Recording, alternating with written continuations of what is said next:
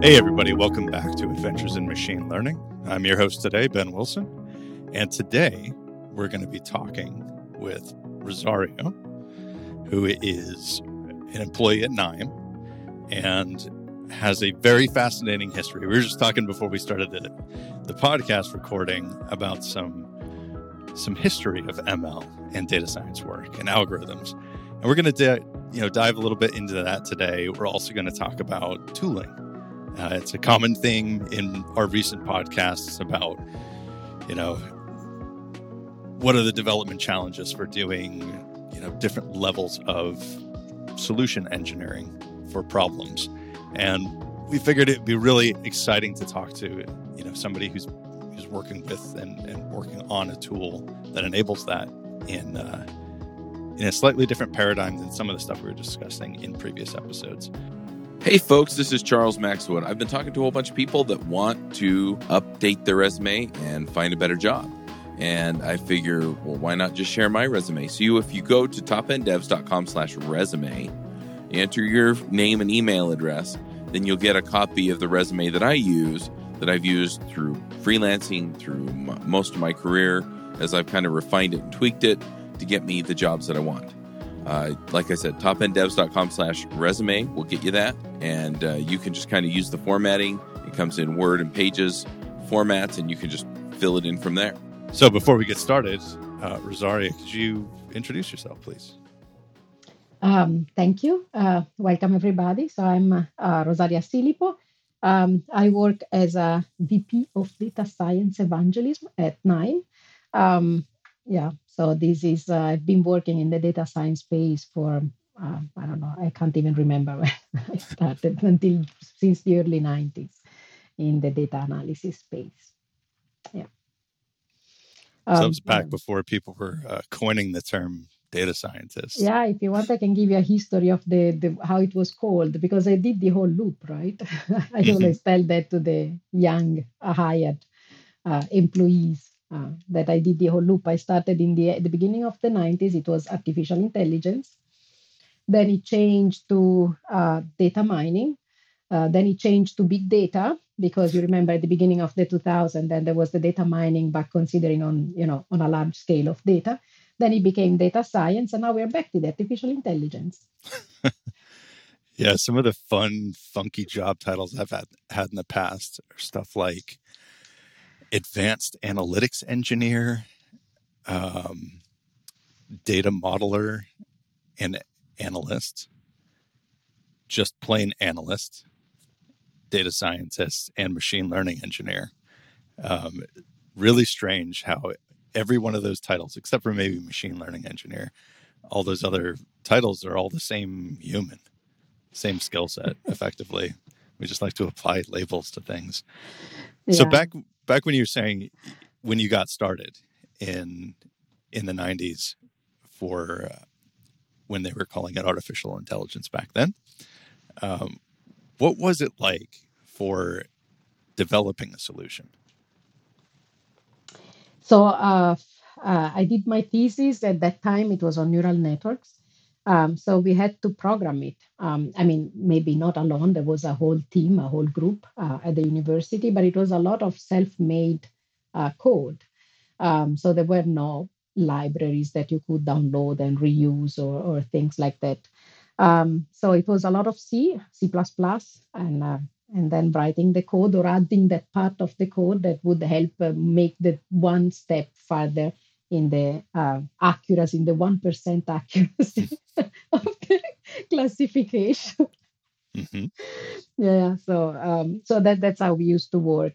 Um, so this is uh, yeah. So when you also got a consulting job, uh, it was always programming at the end. Um, as I said, C or C++, um, and also the moving the data. It was um, just programming, and then you would move the data from one side, write them in a data warehouse, for example, uh, and then the data warehouse would be uh, the data would be processed with the in the program, and then the data warehouse would be a database. So when you're talking about data movement, and, and to any listeners out there who had never had to move data prior to modern tooling in the clouds or anything that like a, a software SaaS vendor who makes all of this somewhat simple these days. Um, it's non-trivial, right? If you're interfacing with the outputs of a mainframe and you have this proprietary data data format, you have to write serializers and deserializers, and you have to, you know, write write basically data streams that move bulk data from one place to another. And what was the development lifecycle like for that? When you're like, okay, we have this new data set that we need to provide insights on, and the data is sitting in the mainframe. How long would it take to get something into a state where you could even start doing feature engineering work? Oh, yeah, that was, uh, yeah, it was a long time. So um, you would work in a lab, um, and if something was not already available because somebody else had developed it, then it would be a classic uh, software development cycle. So you would have uh, um, to write the development, the testing, the productionizing. So the whole thing, it would take, depending on how complicated it was, it, it would take a few weeks, depending on on yeah what the task was. But moving data around it was already like a few weeks work. Absolutely. Also because you had to do some aggregation. I mean, you I was talking about data warehousing. Uh, so when you build a data warehouse, you need to uh, define some KPI or some kind of an aggregation that moves that reduces the dimensionality of the data from whatever it is that you collected raw uh, to some more informative uh, numbers. Um, so to reach these more informative numbers, you had to perform some kind of operations. And so depending on how complicated these operations were, it would take a few um, a few weeks. Uh, I noticed that's another thing. So um, going through history.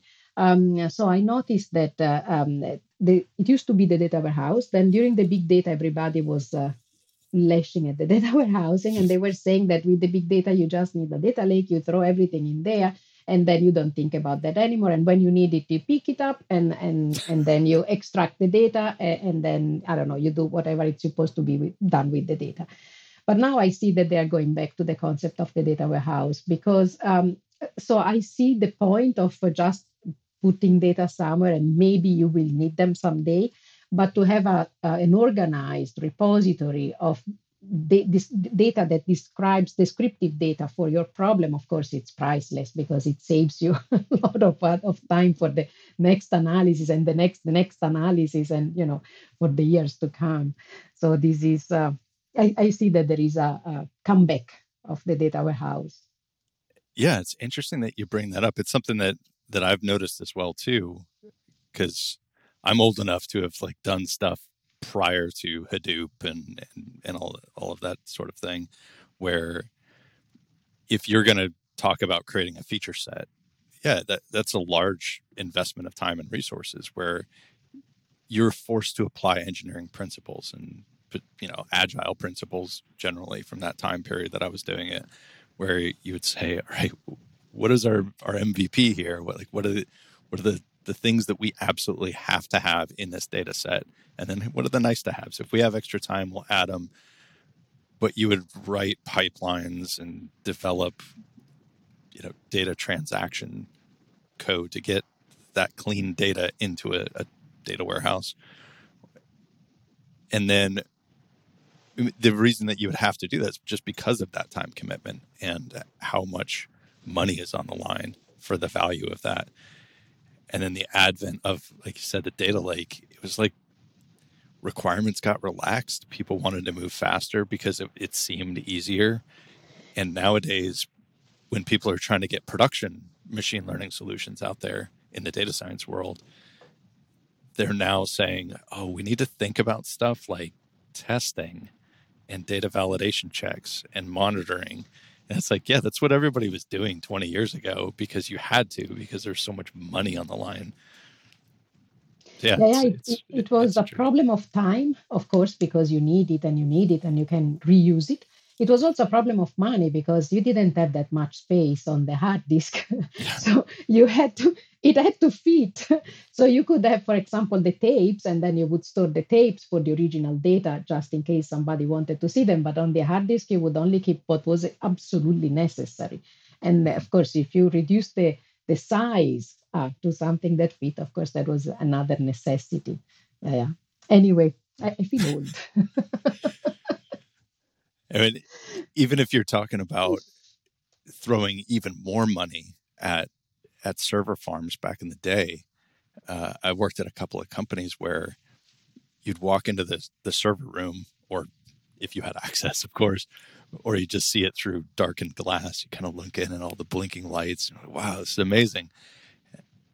And then you look and you're like, wait a minute, those are SANs. And how many tape racks are in there? Like, or how many how many uh, hard disks are in each of those SANs? And you start counting, and you're like, at four hundred dollars a pop, even if they're using mid tier hardware here for these disks, and they're changing out seventy of these a day because of just drive failures you start thinking about how much money that is.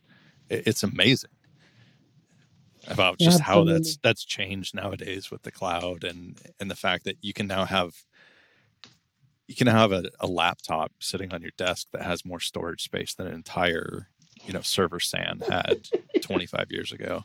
It's mind blowing.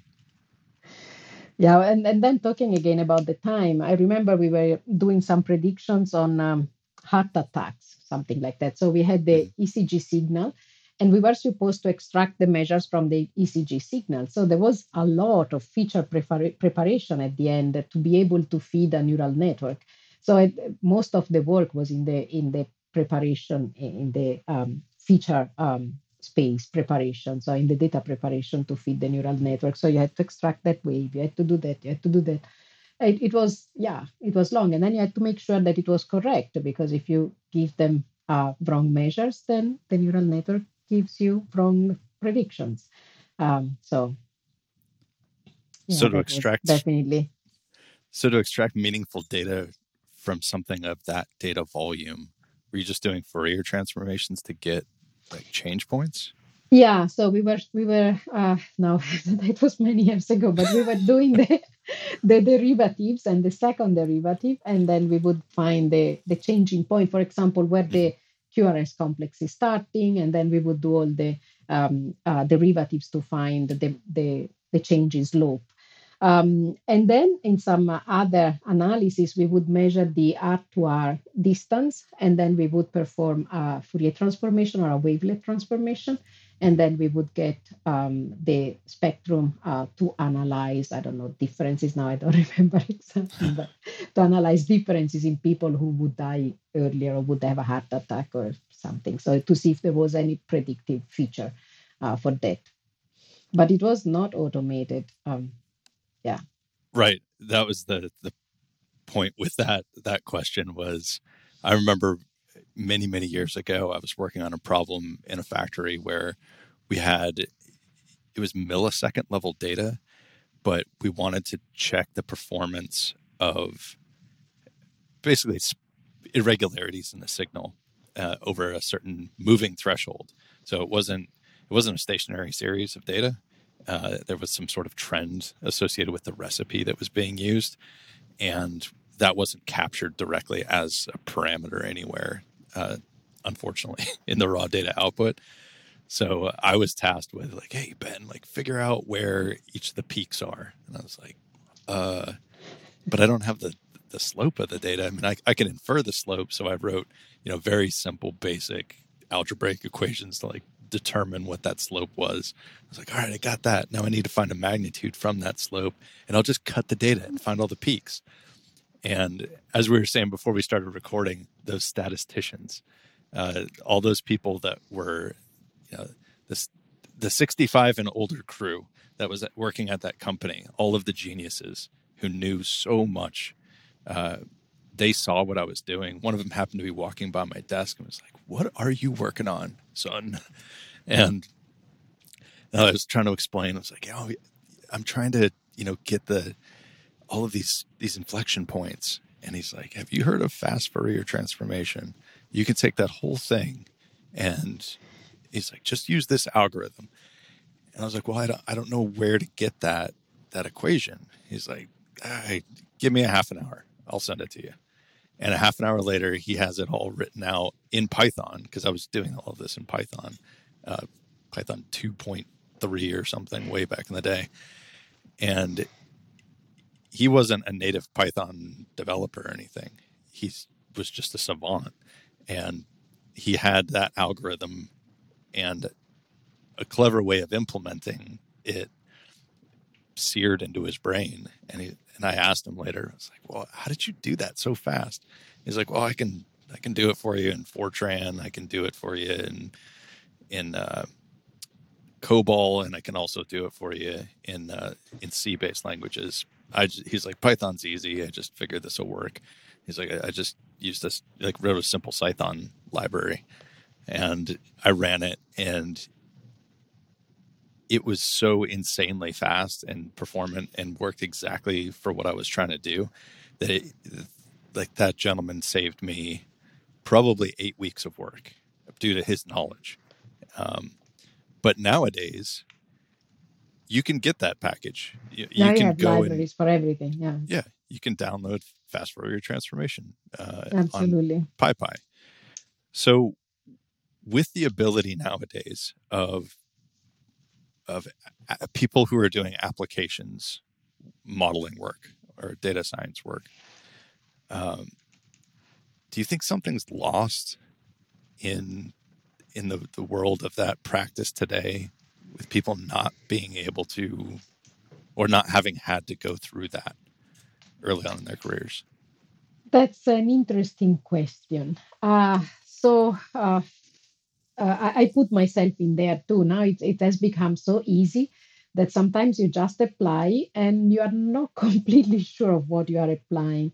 So when I uh, train people, um, you know, in machine learning or um, eh, also in signal processing, even though now signal processing is not so popular anymore, um, but when I train them, I often ask them to calculate uh, some things by hand. Um, so to uh, or to write a, so really to write step by step uh, the algorithm because they, they have to realize um, what happens inside. Otherwise you just drag and drop or you just use the library and then you don't know what what's you know what's coming out what's coming in. And at least a few times in their life they need to go they, they need to do it for so for real uh, by hand or yeah.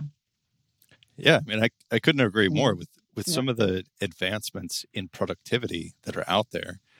You know, your company's tool is a, a perfect example of something that empowers the informed to save many, many hours and many days of effort by saying, okay, I know the tools that I need. I know the components in order to solve this problem because I understand what these algorithms can and can't do and what these steps and these transformations and, and, and things do.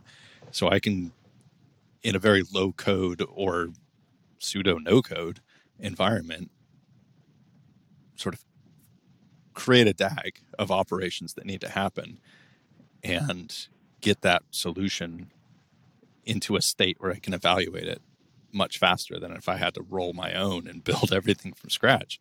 So it's great that these tools exist. Um, but if you don't know what those those components are, if you don't know what like in most in most software suites that are out there that attempt to solve this, that attempt to save a lot of time for for practitioners, you know, SAS has like Enterprise Miner, which is sort of a graphical interface to a certain degree, and then you can, you know, of course, supplement that with with SAS scripting code, all the way to you know tools like DataRobot, which is you know similar with that, their graphical user interface. Uh, In the hands of the uninformed, do you think it's it's potentially dangerous for a company? Like let, let's say we have a company that just says, "Hey, I need data scientists. I'm going to hire 10 people straight out of school and i'm going to we're going to buy this tool and we're going to we're going to start making millions of dollars with these these 10 people Ah, this is another interesting question. So uh, there is a colleague of mine. Uh, he says that if you give him KNIME, it's like to have a bazooka, and he doesn't know how to use it. So he does all the drag and drop, so with all the possible, you know, algorithms, and then he gets some result, and he doesn't know how to interpret that. But I have also another colleague who says that uh, um, as long as you know the basics, you don't need to know the, you know, for example, that uh, if I have this kind of data set, that the measure of the entropy is uh, I don't know that much, and I mean you just trust the algorithm and you know that it's calculating the right entropy, and then the decision tree at the end gives you some classification. Um, so I, I, yeah, I don't know. I used to think that uh, um, it's it's like a bazooka, and then you need to make sure that you know what you are doing. But I think that uh, there are some. Uh, so as it is now, that was a few years ago. As it is now, um, there are some consolidated and standard processes to perform some, to train and deploy some machine learning models. Um, so these standardized procedures, they somehow uh, gives you some shield against the possible mistakes that you can make. Um, for example, you need to know uh, that uh, you know if you have a data set you have a training set you have a test set what happens with the test set is the measure that you know you can trust. What happens with the training set you can use it but maybe you cannot trust that much. The error that you have on the training set you can you cannot trust that much. So besides, uh, once you have um, standardized this um, um, best practices uh, that in theory should be uh, what protects you from making the big, big, big mistakes. Um, I don't know. I think the truth is in the middle. You still need to know something. Mm-hmm. Uh, as I said, I, I, usually to the new hires, I give them a problem and they have to develop it. They have to do the calculations by hand. Of course, easy numbers, but and, and to understand what, what's actually happening inside the algorithm. Um, on the other side, it's also true that, uh, yeah, so that if you know a few patterns, standard patterns in the um, process of uh, uh, training, for example, a machine learning model, that should cover the biggest disaster. So I, uh, yeah, so this is this is an interesting topic though because uh, now that, in my opinion, uh, data science or AI, so they have reached a bit of a maturity level. Uh, there is a bit of an engineering around it uh, and engineering uh, so it's no more it's not anymore a research area uh, but the, the the fact that you have developed some standard processes allows you to you know if you follow the procedure uh, maybe you don't uh, you don't make the big mistakes. Um, and th- this is usually what happens when uh, a topic leaves the research environment and goes a bit more into the engineering stream where you know you just try to control it uh, without going into the tiny, tiny little details. So maybe maybe now it's changing a bit. It used to be definitely that uh, you would have a bazooka and then you don't know what you were doing. yeah, or sometimes it's just a landmine where, you know, bazooka is directional. Landmine is you're holding something that's active. You're going to take yourself out and your whole team out. And if you're not careful, your whole company. I mean, I've seen implementations that at at companies talking to practitioners that are not quite they don't quite understand what the algorithm's doing. They just you know either read a blog post or you know read a, a really high level book on ml like on a, applied ml and they're like well i hear this package won a lot of kaggle competitions or this mm. algorithm is really famous. So Therefore, it must be good for all problems. And nothing could be further from the truth. And a lot yeah. of times when I've talked to to groups like that, they're talking to me because they have an issue with something that they built. It was working great for the first 3 months and then all of a sudden the predictions now make it's not that they're not making money anymore it's they're actively losing money because they're mm. relying on those decisions from a model that overfits so poorly to their their you know training data set they didn't even know that they needed to retrain or how to retrain properly or how to evaluate and their code base because they're using you know either derived examples from blog posts or something they copied out of a book somewhere or they just took somebody's Kaggle sub- submission and copied all of the code and put yeah, it into yeah. a, a notebook. They don't understand many things about it. They don't understand how the code works. So from that engineering perspective, it's a black box to them. And then from an algorithm perspective, they don't know why the model is overfitting. Like they don't know that, like you mentioned, that that entropy calculation Yeah. It's shocking to me how many people I've asked, like, "Hey, how does how does a random forest decide where to split on for regression versus a classifier?"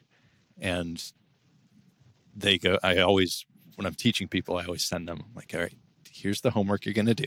You're going to go read about differential differential entropy, and you're going to tell me what that means and how how an algorithm could could calculate this and how does it actually physically do it from an engineering standpoint and you see the light come on in in somebody's eyes when they start finally understanding like oh that's how this algorithm works oh i really shouldn't have this data in there then because it's a binary and it's just splitting continuously on that binary yep yeah when i when i do when i uh, do the courses when i teach um, i usually I have a little competition inside the, the class. And then I say, well, let's see who gets the highest accuracy. And there is always, always one student, always who comes back with 100% accuracy. always, every time. And then, then I usually tell them if, if it's if it's too if it looks too good to be true, then it probably is too good to be true. But you know, maybe not. I don't know. But you should at least double check. Yeah, yeah. Mm-hmm. It's um Another issue, uh, as you say, that with the, they usually take the most popular algorithm of the time and then they use it, and then you get these humongous models to I don't know recognize I don't know some easy easy task if you're male or female or something like that. So something extremely extremely easy, and then they could have done it with a much much smaller uh, uh, model with a you know much easier. I remember uh, there was another colleague of mine. He did the, uh, try to predict the winner of the European Soccer Cup in uh, that was in uh, July, mm-hmm. and uh, so he, he managed. He predicted uh, who would run the final game for the European Soccer Soccer Cup. And I remember that I was reading what he was he, he did, and he actually used a linear regression. and, and I said, "What?" So that something so relatively random because soccer is a relatively random game. Uh, I mean, something so random, and you just manage to do the right prediction, training a linear regression. I mean, yeah, the data. Okay, he downloaded all the data from uh, the FIFA website, mm-hmm. and uh, and uh, you know, just with the linear regression, he was able to um, to predict the right uh, teams uh, in the final game. So not even a yep. deep learning, not even a complicated uh, I don't know, a GAN or something or some some super complicated network. So yeah, sometimes it's it, that's also the other problem, right? They don't know all possible algorithms and they go yes. for the the latest and greatest and possible, and they end up with a humongous model that they can't handle because it, to mm-hmm. put in deployment something so big and making sure that it doesn't overfit is not that easy.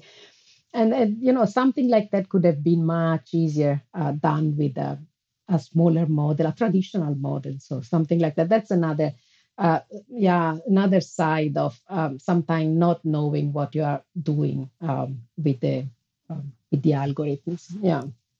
Hey there, this is Charles Max Wood. I'm excited because I wanted to let you know about this thing that I pulled together that I had just I've been dying to have this for years and I never felt like I could and then I just realized that there's no reason why I can't. So um, I'm putting together a book club, and we're going to read development focused books, career books, you know, uh, technical books, whatever. The first book that we're going to do is going to be Clean Architecture by Uncle Bob Martin. If you're not familiar with Clean Code or some of the other stuff that Bob has done, check that out. I've also talked to him on the Clean Coders podcast, which is on Top End Devs. But uh, yeah, we're going to get on. He's going to show up to some of our meetings. And what I'm thinking is we'll probably have like five or six people uh, part of the conversation along with Bob and I at the same time.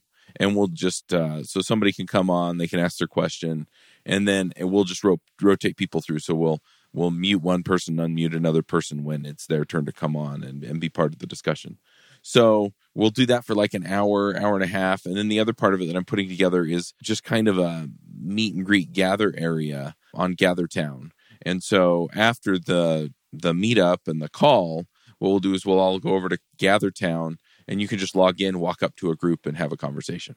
and that way we can all kind of get to know each other and and make friends and and get to know people across the world. Uh, one thing that I'm finding is that yeah, the meetups are starting to come back, but a lot of people don't have the opportunity to go to a meetup, and I really want to meet you guys and talk to you. So we're going to put all that together. It'll all be part of that book club. You can go to topenddevs.com/book club to be part of it, and I'm looking forward to seeing you there. The first book club meeting will be in December, the beginning of December. We're starting the first week of December, and um, you'll also be part of the conversation about which book we do next. I have one in mind, but I want to see where everybody's at. So there you go. Yeah, that brings me to a a little competition that we had at a previous company that I was at.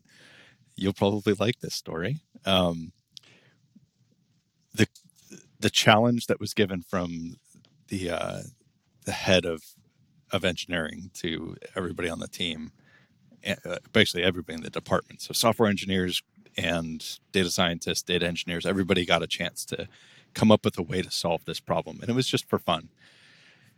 What it was was photos of all employees.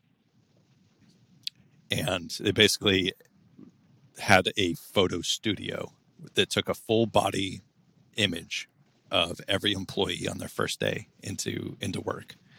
And they wanted to determine just, hey, can you predict male or female? That's all we wanted to do.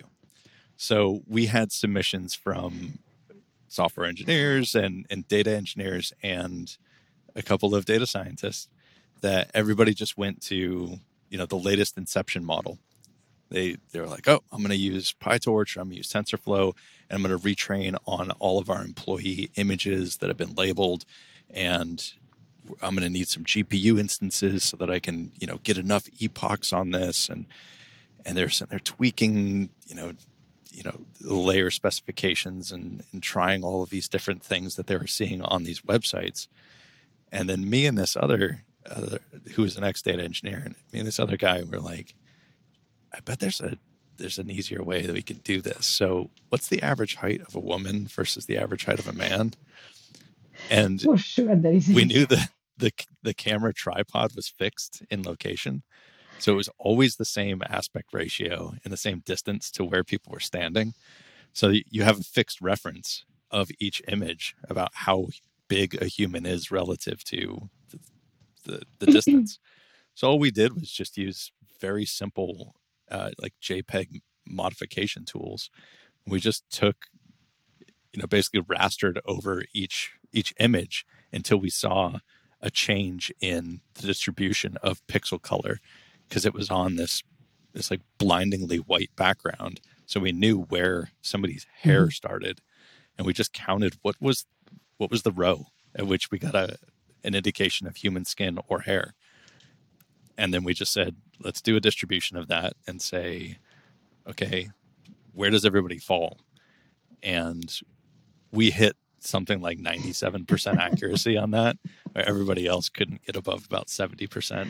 And because probably the complex network that they were using was trying to implement exactly the same thing, but they overfit because they had too many parameters, probably. Yeah, we we went back into some of the the deep learning implementations, and we we basically started pulling out different layers and seeing what the deep learning CNN was seeing at certain layers and just like basically re-rendering a, an mm-hmm. image from that. And it was picking up on stuff like the, the shape outline of clothing and the what it seemed like was sort of posture. It was detecting like what is the shape of somebody's mm-hmm. legs and feet and like that's completely irrelevant so it, there wasn't enough training data because it wasn't, we didn't have, yeah. you know, 500,000 employees or something. And what I was explaining to everybody who did those approaches was like, I can't understand why it got that, you know, you got your guys' work so much better. It's like, well, you're, you're reusing a model that was, that was designed to look at just general images from, you know, Google images and classify many more. Yeah. Yeah. So many different classes in there. And that image, that network is massive. And it's also expensive to train it properly. So yeah. I've always been a proponent of like simple is best in in ML solutions. Yeah, when they ask me how they should start and how, so I always tell them start simple, and then if it doesn't work, it's easier to make it more complicated. It's it's much more complicated to go the other direction to start complicated and make it more simple. One hundred percent. I could Yeah. not agree more. Yeah, yeah, always, always start simple. You might be surprised. And it's fast too. So And it's fast too, exactly. If you make a mistake, it's not a big uh, issue. And you understand because usually the simpler the model, the easier it is to understand what it does. So maybe you also get some uh, insight on whatever the model is trying to do. and also another big initiative that people have these days and, and i hear it from practitioners that are serious about getting ml into production but their their years of experience aren't there yet so they're like hey uh, i've been doing i've been a data scientist for two or three years so i have a lot of experience like, not really but maybe as compared to your peers at your company you do but they're like, well, management is telling us that we need we need to do bias and fairness measurement on our model. Yeah. Like, okay, um, and we also need to explain about why it's making the predictions. So I heard this thing, you know, called SHAP. I'm I'm going to get Shapley values and start looking at you know how people are evaluating things like that, and then when they test that out they're like, well, it's it's really hard to get this, or it's, it takes a long time to get these results from from a deep learning model. Um, but then I tried it on a linear regressor, and it was finished in less than two seconds. like, yeah, you know what the linear regression is made of? It's, it's just coefficients on a very simple equation. It's pretty easy to, to chug through a bunch of data with that. I I think also, uh, so another topic is that often, um, and this has been a, with the um, uh, start of the deep learning, this has been a bit forgotten. Uh, the more you prepare the data, the easier is uh, the job for the model to learn, right? Mhm. Um, so the, there is this data preparation part that is more like an, a data engineering uh, task, but of course it, it it makes you understand what your what your data is, and it also makes the job for the upcoming model much easier. Uh, it removes the noise, it removes the the wrong things. It uh, so it, it gives the it prepares the information ready to be used for the model. So I think also the data engineering part uh, of our job is a bit underestimated. Um, sometimes we I I think we should do more of that instead of just throwing things into, into a network and then let's see what the network does. I mean, yeah, of course, the, the, the a deep learning network is very powerful, sure. So maybe can do also the data engineering part uh, that we used to do before, um, you know, uh, by ourselves. But still, uh, I think uh, even if a, a deep learning network is very powerful, the the more the cleaner and the more informative the data you give, the the better it is. But this, I- it's uh, I have to say I'm a bit biased because I'm an engineer as by education. So I think that uh, you know the part of data of of, uh, engineering around the model is an important part. A lot of these fantastic models that you see around uh, AI models actually it's a it's they are masterworks of data engineering um, because they prepare the data. They also export the model in a way that it's useful. Um, so it, it's yeah, I think the data engineering is another part that uh, is often underestimated. I couldn't agree more. Uh, and I have seen that in a lot of people I've talked to that get into the profession of data science thinking that all they're going to be doing is effectively like a Kaggle competition or like, hey, I'm just going to try to get the greatest accuracy I can, or I'm going to get the Oh, lowest R squared. And they, they, they think that that the process of creative modeling is what that job entails. And I've always told, you know, I've had people that are still in college, you know, contact me on LinkedIn. I'm like, hey, could I talk to you for an hour or sometime? Like, sure, yeah. I'll tell you exactly what it's like working as a data scientist and as an ML engineer and as a software engineer. And then you can choose your path about which one sounds the most interesting to you. And it it's always interesting how their perception of what data science work is is so divorced from reality where and I tell them, like, hey, 85% of your work has nothing to do with models. It's data acquisition, data cleansing, statistical analysis of those data sets. It's determining, hey, do I have an, a potential issue if I feed it into this algorithm? If I have, you know, covariance in the data set, how do you check for that? How do you independently validate the the like the, the variance amongst uh, these features that are going in there? how do you validate that you have you don't have spurious signals in your data? How do you remove those? And then the other 40% within that chunk is how do you pitch your idea to a business? Ah that's the whole communication thing. Yeah and it's critical yeah it is it is so often they ask i i i, did a lot of hiring in until yesterday. so, and in the in, in the hiring, I see a lot of CVs, and there are a lot of projects, and they all end up with accuracy 99.99%, or the, this you know these kind of measures. And and that's not all. Uh, our job is not i mean at the end if you if you train a model it's a node in KNIME or it's a line of instruction in python or so it's it's like the whole thing around that is much bigger. How you get the data how you transform it how you check that is that it's not noisy how you interpret the result is the is this uh, um, uh, accuracy significant or not? So the, these kind of things. And then of course communication. Um, i I, I need people in the group that are able to talk uh, and explain what the model is doing, how they have trained it, how they have put it together, and why it's a winning model for you know the task that it was uh, requested. And if it's not possible to get uh, these particular uh, requirements in with the budget and time that the stakeholders are asking, I need somebody who's able to explain that to them and set their, mm-hmm. the right expectations. Yeah, absolutely. Um, this is something that I think it should be taught in uh, in um, academia or in, in the courses that people do. Um, they need to understand that uh, it, it, uh, communication skills is important. And then another thing that they need to understand is that uh, creating the model, the fantastic model that they create, uh, is one thing, but then they also need to use it, uh, need to be able to export this model, and the whole deployment part.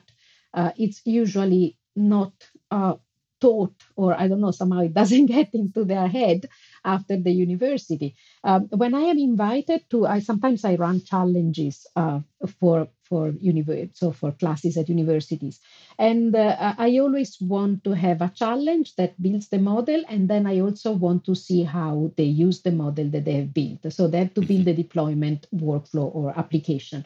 And um, uh, every time I, I, I, do the little guest lecture in preparation of the challenge, and every time I reach the, that slide where I show that then you build another application, and the application uses this model and does that, and for example, presents the result on a website or I don't know, does some prediction that are useful for something.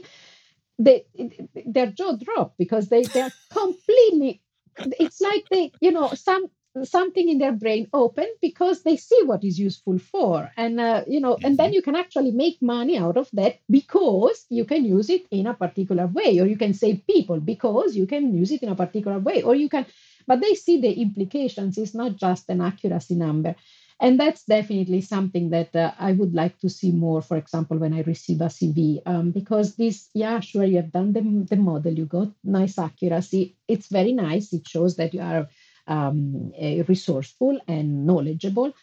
But I need also some practical uh, application at the end. In a company, you need to make money, and uh, and then you need to make it work, or you need to make whatever the company goal is. But um, if it's a non-profit, maybe it's not money, it's something else. But still, at the end, it has to do something and be useful for something. So definitely, and also another thing yeah would be nice also that uh, people could learn some of the communication skills. Also, also writing a report. It's a bit like the, the documentation writing for the for the developers.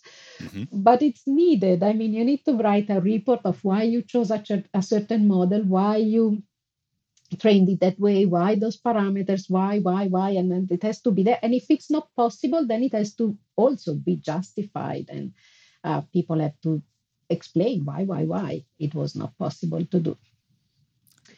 Exactly. Yeah. And then yeah, yeah. that other part that I also see that people struggle with once they get into like, doing this this work in industry is it's something I've noticed has come for people that have started in the this profession probably in the last 10 years not people that 10 years ago when i was looking at people that were starting they were in working in, in ml and data science a lot of them were coming from like pure academia like hey i just finished my phd in statistics or physics or computer science and they're used to working in a lab environment where they're working on a project and they're getting peer review constantly and they have advisors that they can ask and they're also asking their fellow classmates.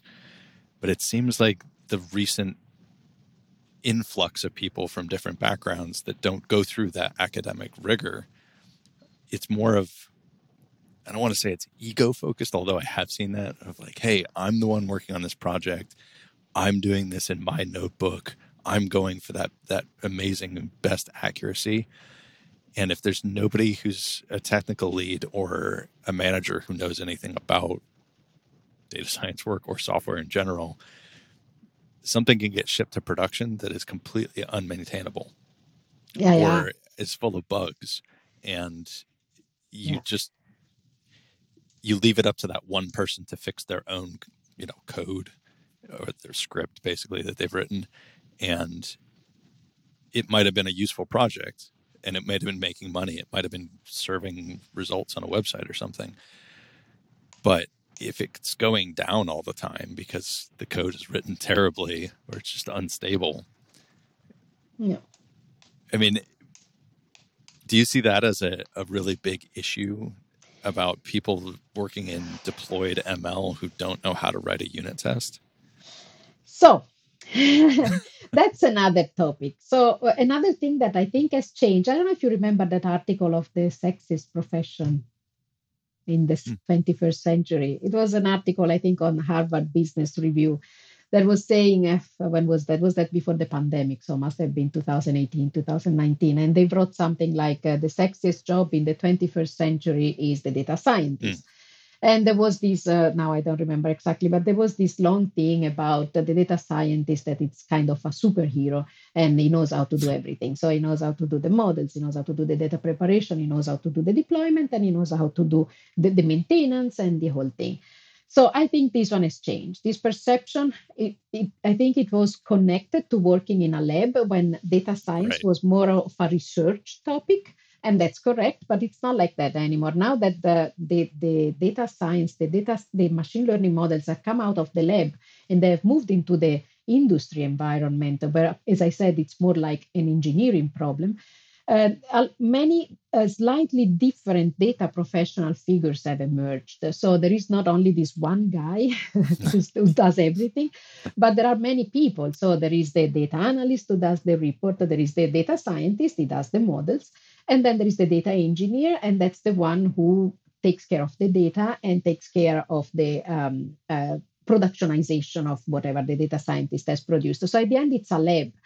And in the lab, uh, there are different competencies. So, and there must be somebody who applies uh, the development principles or also to uh, to the productionization of machine learning models. So it means all the testing, the unit testing of the models also, uh, but also uh, uh, the general testing, the stress testing. If there are many people accessing the website and uh, and you know the model doesn't manage to compute the right prediction for everybody. Um, so all these things have to be taken into account. It, it becomes, yeah, exactly as I said, more of a, a, a co- common effort, which includes also engineering problems. And there are different figures for that as well. There are people who are more onto creating the models, but there are people also who are more on creating the quality of the export of the model uh, and Yep. the reliability of the model. And this this has changed. This is something that uh, um, is there is not anymore the superhero, uh, but there are more slightly different professional figures. At least what I've seen um, in different data science labs. Yeah, now. So, working with universities as you do now, do you think that that job persona is being served? Uh, uh, The one, the uh, one that is focused on ML ops effectively, of like, hey, I need to stitch together all the work from the data engineer yeah. and the data scientist to do DevOps deployment and like the person who's building that CI/CD pipeline, yeah. who's setting up, you know, the monitoring system, who's making sure that every REST request that comes in is scaled through auto scaling, that there's a load balancer in there, that we have the ability to do, you know, shadow deployments or A B testing. And every prediction that comes out is being written back to a data warehouse so that we can do evaluation. So we can do, you know, attribution analysis. Do you think that universities are thinking about that and preparing people for that role? They are starting. So I see some. Uh, there are some courses now. I've seen a few um, that are starting this kind of more engineering kind of profile. Um, but they are starting. It's only the beginning. Uh, I've seen a few. Uh, I mean, some some courses they start having this kind of uh, uh specialization in the data uh, set, the data space uh, professions. Um, but it's only a few. A lot of the courses are still on the data scientist, the accuracy, the models, and and uh, this kind of stuff. But they're starting. I'm optimistic. I'm optimistic. It's it's going to it's going to get better. Um, also, as I said, many um, uh, data engineering courses are also coming back, re- reproposing the uh, the idea of the data warehouse. Uh, as I said for a while, uh, I mean, it, it, it, was completely abandoned, and now it's coming back in one of these data engineering courses. So it's starting. Um, I'm not sure they are completely producing as many data engineers as we need, mm-hmm. um, but yeah, there, I, I see some signals. Yeah, I've noticed that as well, just from the volume of people that have contacted me or that I interact with. Everybody wants to do ML until they know what it is. usually, they're like, "Wow, that that doesn't really sound that interesting." Just using, you know, scikit-learn or you know using these R packages. Like, I really I want to solve the problems. like, well, yeah, that's that's data science, but stop thinking about the algorithm. It's it's important. You need to know how it works, but yeah. the exciting part of it is talking to the business and finger and hearing we have this problem that we think your team might be able to help us with. And then you get that creativity of of talking to a dozen people at the company and saying hey do you want to meet and let's figure this out? Like this is a challenge and let's use our our creativity and our, insight and wisdom and build something amazing together. And then saying okay we need two software engineers and we need you know four data engineers. Yeah when people see it in action for the first time and and when they're new to these roles they get really excited and they're like this is what i want to do. But there's not a lot of people thinking about some of those other roles. It seems like people are still focused on that. They still see like oh the data scientist is the the center of of yeah. all mm-hmm. of this. It's like not really. Like by volume of work that's that's done the data engineer and the software engineer are doing most of it and the data scientist is, is tuning stuff and, and testing hypotheses and the analyst as well you know and i've even seen ml teams in industry that they don't even have analysts embedded in them mm. you're like well who who's doing the statistical analysis of all your data? I didn't see the data scientist issue a report on your features. Yeah. So who's doing that? Like, oh, we didn't know we needed to do that. Like, yeah, it's it's pretty yeah. important. Yeah. Yeah. So but I, I think this is this is the big change in the you know the organization of the lab of the last few years. Maybe with the pandemic, I don't know. but but this is the biggest change, definitely. That you, you don't need one person one person only cannot do everything. You need different professional figures. Yeah, definitely not. Not in today's cloud architecture, and particularly if you're working for a big company and a yeah. lot of money's on the line. There's there could be a hundred people touching a product, uh, a project at a large company, as it should be. You should have all those people looking at it. Yeah, as it should be. Exactly. Yeah, it's it, it has become a kind of a software development. I mean, it's not software, but it's this kind of um, process. So, shifting gears to tooling now, mm-hmm. you know, the, the company that you work for, um, when we're looking at how tools have evolved to support data engineering tasks with respect to data science things like the consumption of data for purposes of business insight or mm-hmm. to make money or create efficiency. Well, as we said earlier you know 20 something years ago 30 years ago everything was roll your own.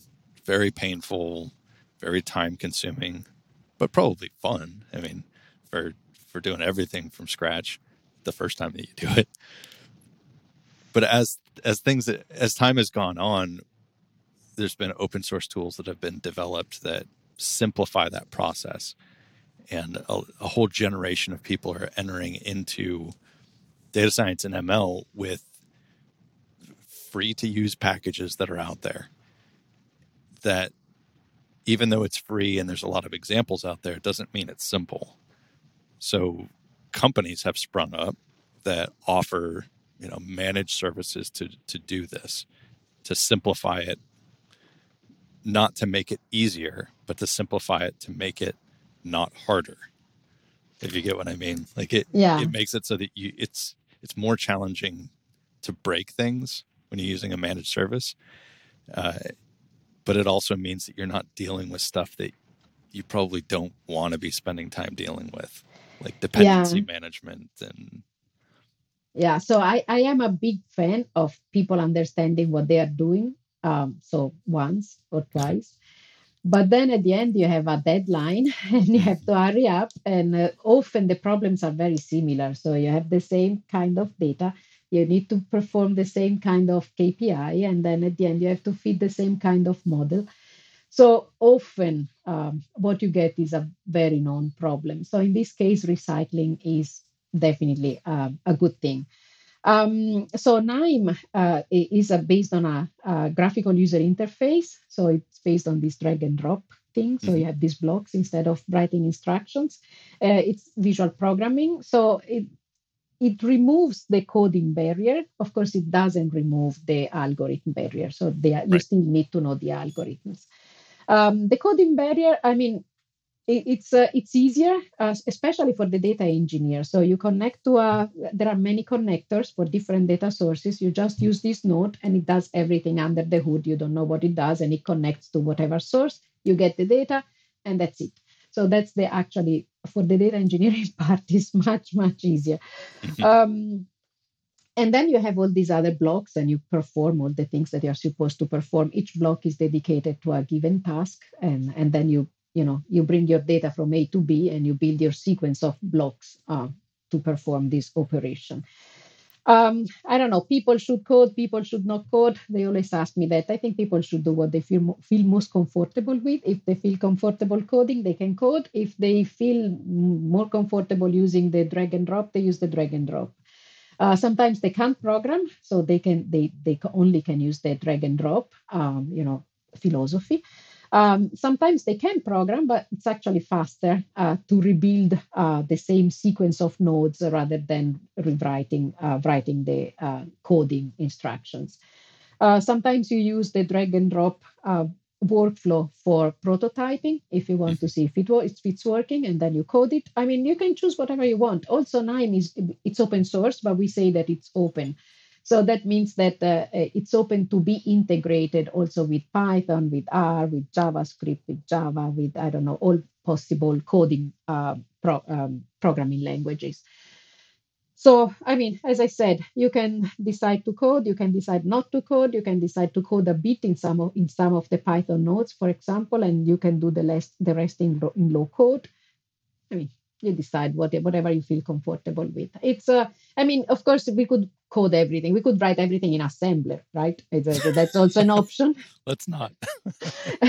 but uh, then why? Yeah. So uh, yeah, sure. I mean, you can do it once, as I said. You learn it, you know what it is. Uh, but then the re- when it's routine work, then you can use the um, the, the the low code approach that that works too. Have you ever wished that you had a group of people that were just as passionate about writing code as you are? I know I did. I did that for most of my career. I'd go to the meetups, I try and create other opportunities, and it was just really hard, right? The meetups, I got some of that, but they were only like once or twice a month. and it was just really hard to find that group of people that I connected with and and really wanted to, you know, talk about code a lot, right? I mean, I love writing code. I think it's the best. And so I've decided to create this community and create it a, a worldwide community that we can all jump in and do it. So we're going to have two workshops every week. One of those or two of those every month are, going to be Q and A calls, right, where you can get on, you can ask me or me and another expert questions. Uh, the rest of them are going to be focused on different aspects of career or programming or things like that, right? So it'll go anywhere from like deployments and containers all the way up to managing your 401k and negotiating your benefits package. We'll we'll cover all of it. Okay.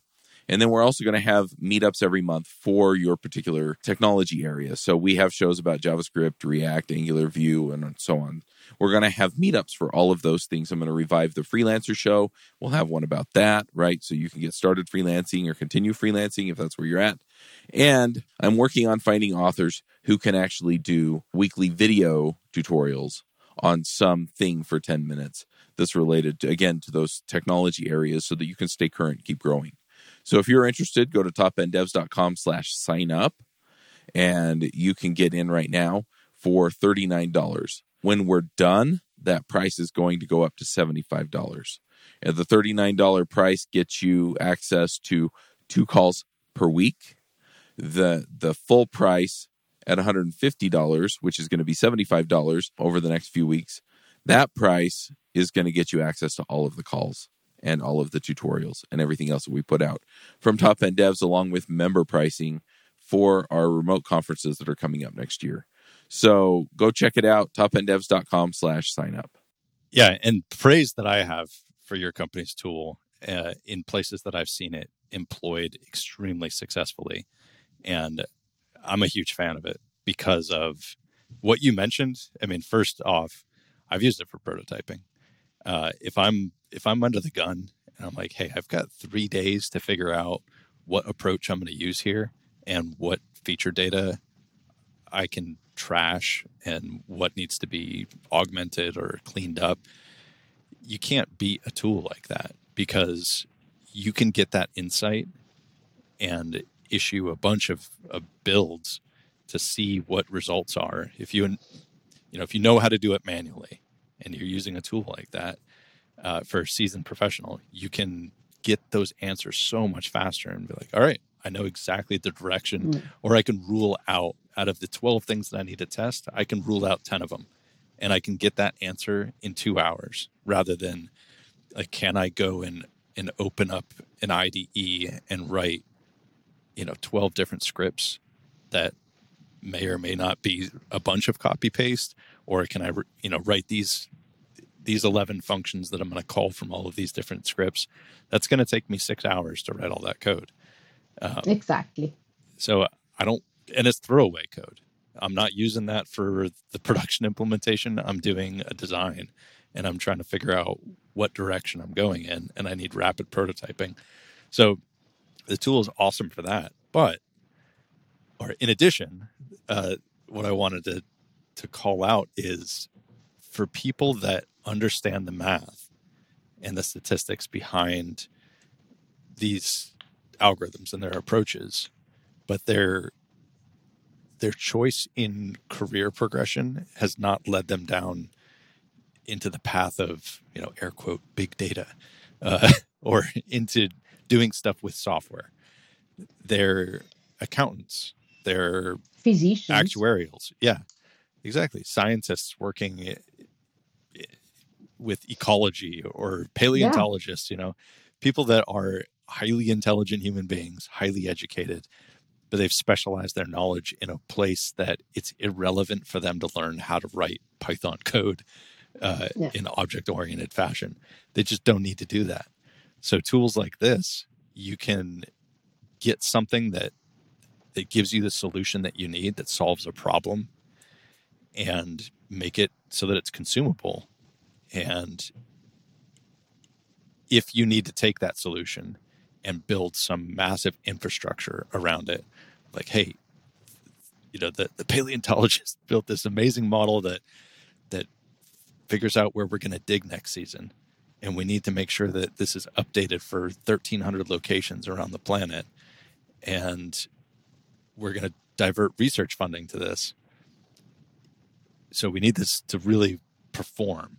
You can take that entire pipeline and all of the attributes associated with it and use it as your template or as your blueprint for building that extreme scale production deployment which might be like hey we can hand this to software engineers and they can they can just run with this yeah there are many solutions once you decide to go for deployment there are many solutions Yes. of course you need a better better thing than the just the prototype you have built then the, you have you have a bunch of best practices to implement you have also a bunch of other softwares that uh, for example i don't know KNIME has two products so the other Mhm. one would be the one that helps with the it infrastructure Yep.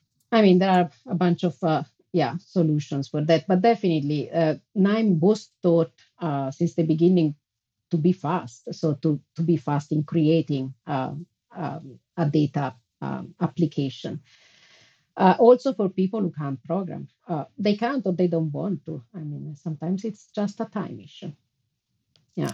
Yeah Can for example confirm. we had a we had a project with a, a hospital and uh, you know with nurses and, and doctors. They, they don't have the time to program. There is no way you can convince them to write to learn to write a line of program. Uh, they- they're too busy and they you know they, they would build uh, uh, some they would wanted to isolate some episodes and you know they would build their pipeline. I mean it was it was not too complicated and you know they would manage to isolate the episodes they wanted to find and they were very happy with that. So that, that's yeah that's exactly the goal yeah.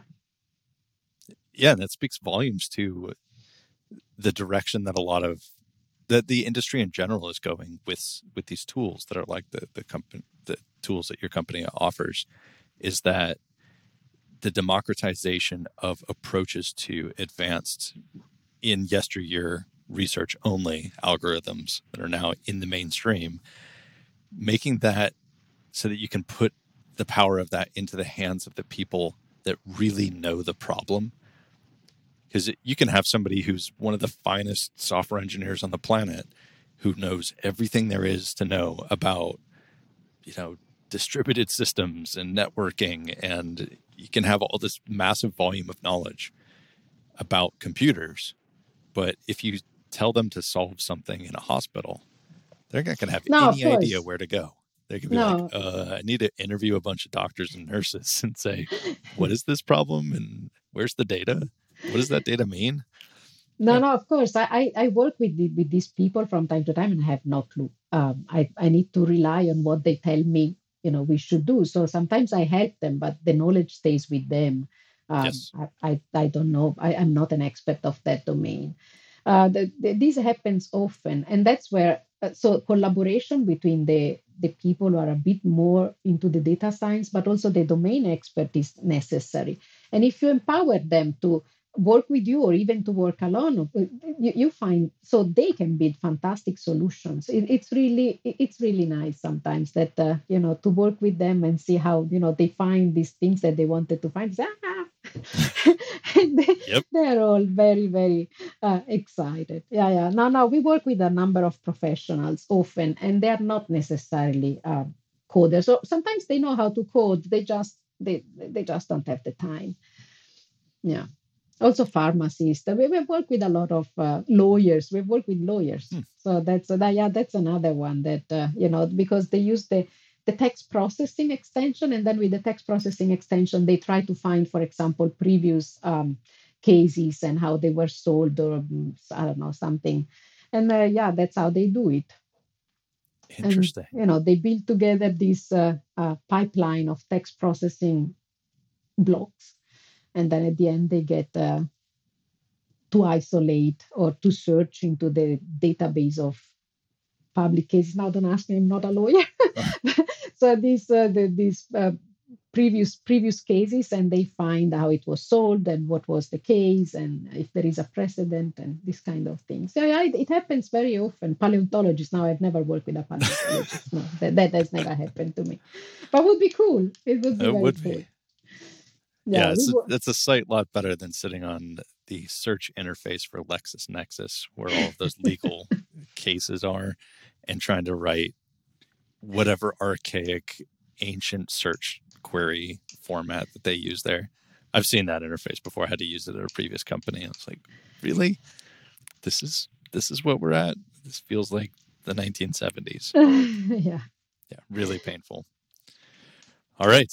Well, this has been a fantastic discussion, and I could continue this for hours, um, but I'm sure you have stuff to do. Um, yeah. So before we we leave today, uh, could you tell people where to go in order to test out your company's product and mm. also how they can get in contact with you if they have questions? Well, uh, okay, let's start from the pro- company product. Uh, the open source product is uh, the name is KNIME Analytics Platform. Uh, you go on to knime.com and, and, then there is our website. You find uh, you know the whole description of the product. There is a button download. You download it and you start using it.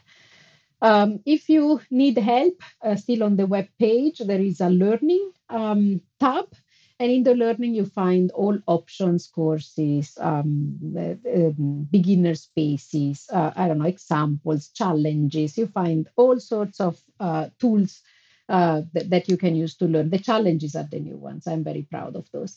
Uh, we had 40 challenges this year. We just had the award for the people who did the best solutions. Um, yeah, so you, you can download some of those. We are going to start with a season two, but that's just a rumor. You didn't hear it from me. uh, next year. Um, so this is the software. If you want to talk to me, um, then I'm on LinkedIn. I'm the only Rosaria Silipo, or one of the few Rosaria Silipo on LinkedIn. So you will find you will find me very very um, easily. Um, yeah, then you can send me a message. I check my LinkedIn uh, profile often, and yeah, all right, Rosaria, it's been an absolute pre- pleasure talking with you today. This is a really fun discussion. And I'd just like to thank you for coming on the show and, and discussing, you know, all of these topics. And uh, yeah. Um, so until next time, everybody. Thank you for inviting host. me. You're most welcome. So until next time, everybody, uh, I've been Ben Wilson, and we'll see you next time. Bandwidth for this segment is provided by CacheFly, the world's fastest CDN. Deliver your content fast with CacheFly. Visit C A C H E F L Y.com to learn more.